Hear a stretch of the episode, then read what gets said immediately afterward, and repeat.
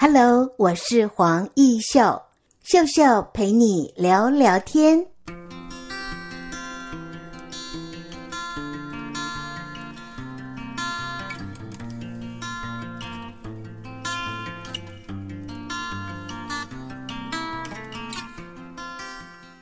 各位亲爱的听众朋友，你好，我是黄义秀。在今天的节目单元里，我们很高兴为听众朋友采访到的是我的秘密基地的创办人黄佐成。佐成跟我们听众朋友打声招呼。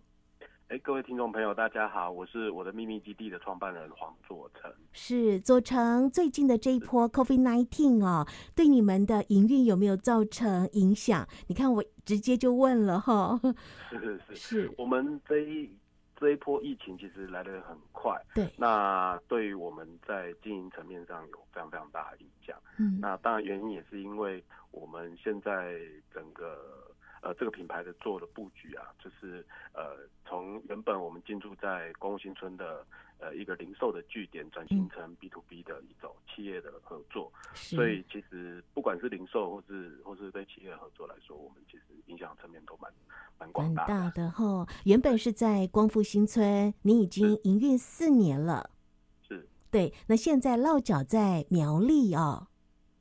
是，那么先让我们听众朋友知道，当初为什么会有我的秘密基地哦？其实好像你希望能够针对孩子们最亲近、最友善、最温暖、朴实的这样的瓦楞纸的素材哦，还有在父母亲的陪伴之下，让孩子自己动手做，这是你当初创业发想的目的。没错，嗯，其实呃，因为这个就是小朋友平常在生活中他随手可得的一个材料，嗯，那大部分对于呃学龄前幼儿来说，呃，大部分可以接触到的玩具的材质都会以塑胶制品或是木头制品为主，嗯，那那时候我们就在想说，是不是可以有一个比较生活周遭常比较比较常见的一些材质。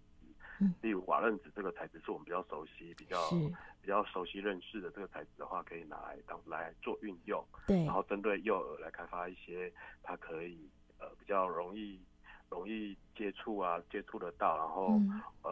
对小朋友来说是比较温暖的这个材质来做的，是，所以瓦楞纸变成你可以发想很多的创作的素材哦。我就从 FB 还有网络上去搜寻，发现呢有一个瓦楞纸的这样的一个打造变成迷宫。你说是在一次的计划当中成型的？是，没错。嗯，这个也是一个因缘际会啦，就是我们当初进驻在光复新村这个创业基地的时候，嗯、那我们因为我们的。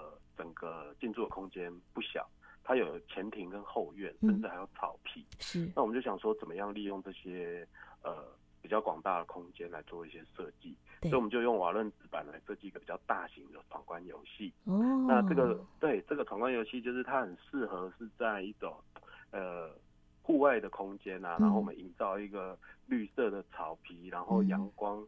洒落的时候，那种很舒服的一个氛围，是，是，那又可以让小朋友徜徉在这种大自然的环境里面。对，所以我们就设计了用瓦楞纸板的一个超级大型的。对，大型的迷宫，我看到了空拍机的摄影的画面，孩子们笑得好开心哦。是啊，那这这个就是我们当初设计最重要的一个出发点。对，似乎你认为哦，在孩子的成长过程当中哦，如果说能够感受到父母亲的互动跟陪伴是快乐的，你的小时候的成长是这样吗？呃，当然了，我的父母亲给予我们就是非常多深切的的陪伴了，所以其实在我个人的童年成长里，其实父母亲占了非常重要的一个角色，哦，所以我也觉得我自己很幸福。真的，所以你也希望为更多的孩子们打造一个 没错梦想的基地哈。是的，是的。对，但是听众朋友可能会好奇哦，当你离开了，也就是毕业了哈，从光复新村毕业之后，怎么会选在苗栗呢？哦，苗栗县是因为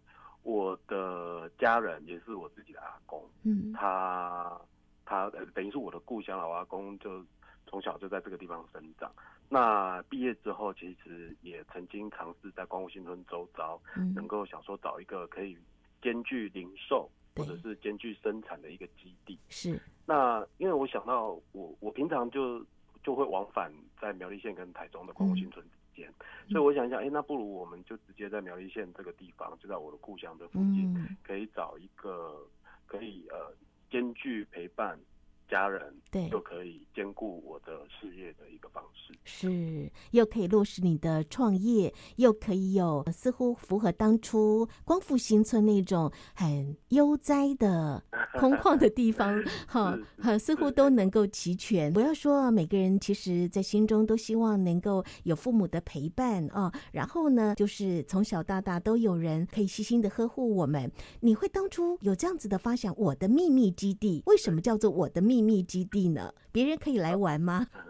嗯，那其实我的秘密基地这个概念的发展，就是我们认为小朋友其实呃，他从幼儿时期他就有一种喜欢被喜欢被被周遭是。其实我们看小朋友很多喜欢躲在桌子底下钻来钻去，椅子下面钻来钻去，喜欢被纸箱包围。这就是一种小朋友喜欢被包围的一种安全感。安全感，对，这是一种安全感。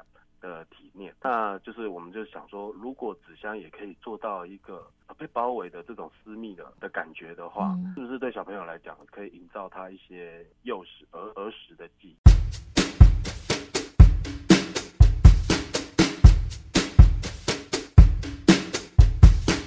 听到这里，我相信听众也就好奇了，到底你几岁呢？呃，我这边四十哦，四十好几，也是爸爸了，对吧？哎，还没有，哦，还没 有哇！因为会发想这样的一个创作的空间跟题材哦，我就在猜想，是不是因为你也想要为你的孩子哦做梦想基地？缘分还没有到。是的，可不可以谈一谈在苗栗的这个部分，您的获利模式怎么做？应该跟在光复新村不太一样了吧？是，没，我们目前的话，因为在光复新村初期算草创时期，对，那也很感谢这个创业基地提供我们一个可以。呃，第一线可以接触到我们的消费者，好、可以他们呃第一时间及时的一种一种回馈，所以我们等于是在这个创业基地尝试一种 try and error，不断的去尝试，不断的去试错，那让消费者第一时间回馈给我们一些意见跟想法，嗯、我们随时在做改进。对，那目前回这等于是我们草创时期的一个策略。那到现在四年时间过去了之后，我们就。尝试呃开始转型，也就是针对原本的 B to C 的服务提供，转型成针对企业型的客户来做提供一些，是更好了。有企业型的这样的服务，你们社会者更多嘛？不是只有单纯的父母跟孩子，整个企业的团队。或者是企业的员工也可以受惠了，没错。没错。那这样的通路怎么去打造或者是连接呢？呃，这个就等于我们本身就需要有一些业务开发能力之外，对，做基本的业务开发之外，再来就是呃，还是要回归到呃产品面的部分，嗯，也就是我们在设计开发产品的时候，会针对这些呃企业型的客户来做所谓的客制化设计，嗯啊，比如说有些客户他可能是需要做。呃，企业家庭日。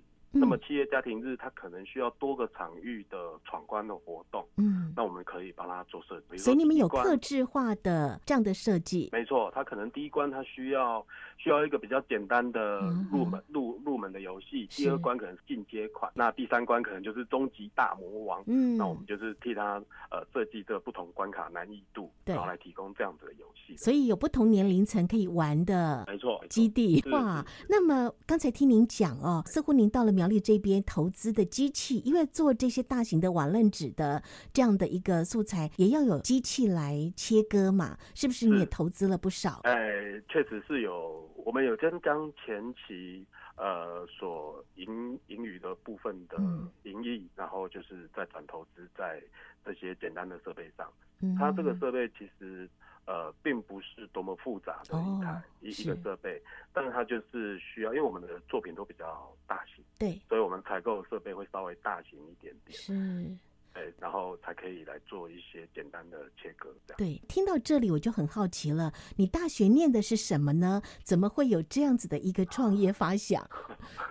主要我还是以理工科系为主，我是毕业于机械工程，这还是你的专精喽。机械工程哈，要有一点点逻辑思考的能力，还有结构组织的能力嘛。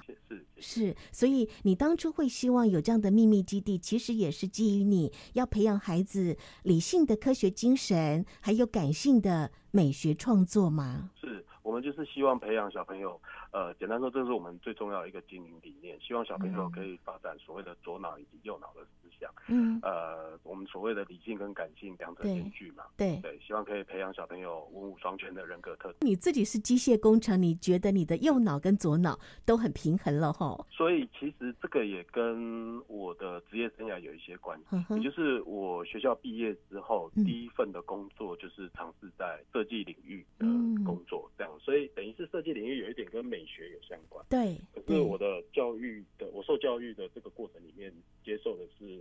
呃，理工科系，理工科系，对，所以等于是呃，理性跟感性的部分，科学跟美学在这一方面稍微就是有一点点。太好了，所以如果说听众朋友他们的企业也希望能够透过你们的网论纸的设计，您刚才说家庭日等等做设计，怎么样跟你们联系呢？在网络上怎么搜寻到你们？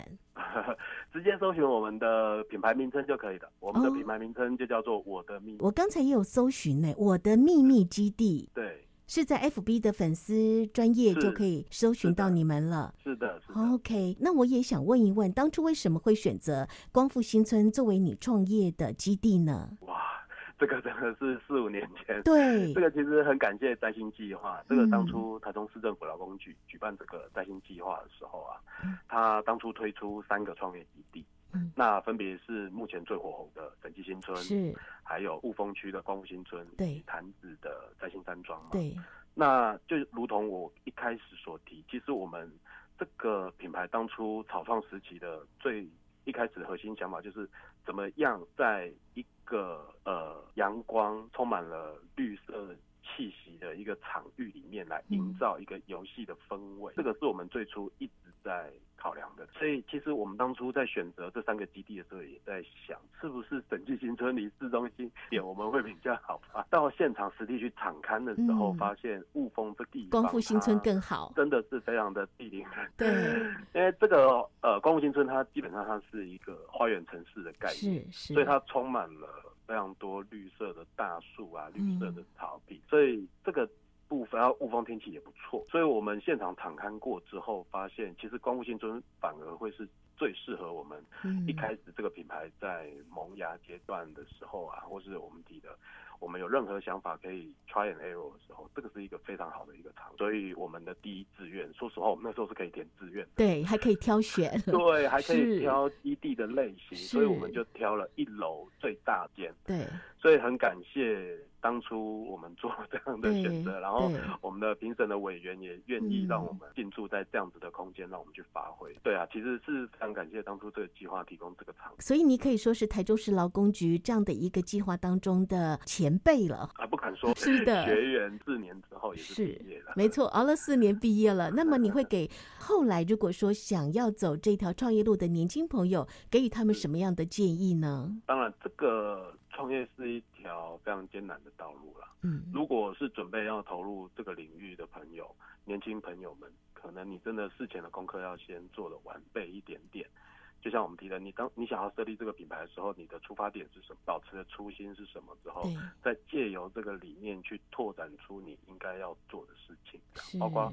你要选择的场域，你要开的店的店，然后你的整个生产的机制也好，或者是设计，嗯、我相信很多年轻朋友会选择摘星计划，应该是他自己本身有一些能量而爆发出来。对，那这个时候，这个就要有一整这个配套的系统啊去做资源，嗯、这样，所以可能要先规划好之后。我们再好好的投入这个场。我可以冒昧的问，您当初从机械工程毕业之后，有先在正统的公司做过员工吗？还是一毕业你就创业了呢？啊，当然，这个我个人的话，是我毕业的时候从事的就是所谓包装设计的这个工作，嗯，也是相关的。对对对，就是、嗯、呃，简单说是在呃目前台湾的三大造纸业里面担任包装设计工作。工程师的这个工作、哦、是，所以我们其实这个工作很很好玩，很有趣。所以我从学校一毕业之后就待了将近十二年。哇，所以你是职场的老鸟了。不敢这么，这个工作非常有趣，它可以接触到不同的产业面。对对，因为我们只要推出商品，所有的商品都需要经过包装，它才有办法做销售。那我们在这个领域就可以接触到各行各业的产，包括了三 C 业。我们可以需要包装手机啊、电脑啊，是。到最传产的农果箱，就是我们的高山水果也好，或者呃蔬菜，这个都是层层都是需要经过包装，也就是所谓的工业商、嗯、工业产品啊，以及商业上的产品，我们都需要做过包装之后才有办法来做销售。所以你。是在一家很完整的包装公司历练过，嗯、而不是。呃，一毕业我就想自己开店当老板的哈，你是具足了所有当员工的基本条件之后，然后你才会发想在光复新村来落脚创业，呃，圆自己的梦。等于是还是需要呃，我自己个人想法是我需要在呃基本面的部分下一些基本功。嗯，那有一些有一些电工的基础之后，我们要发展自己心里面所想要发展的那一小块领域。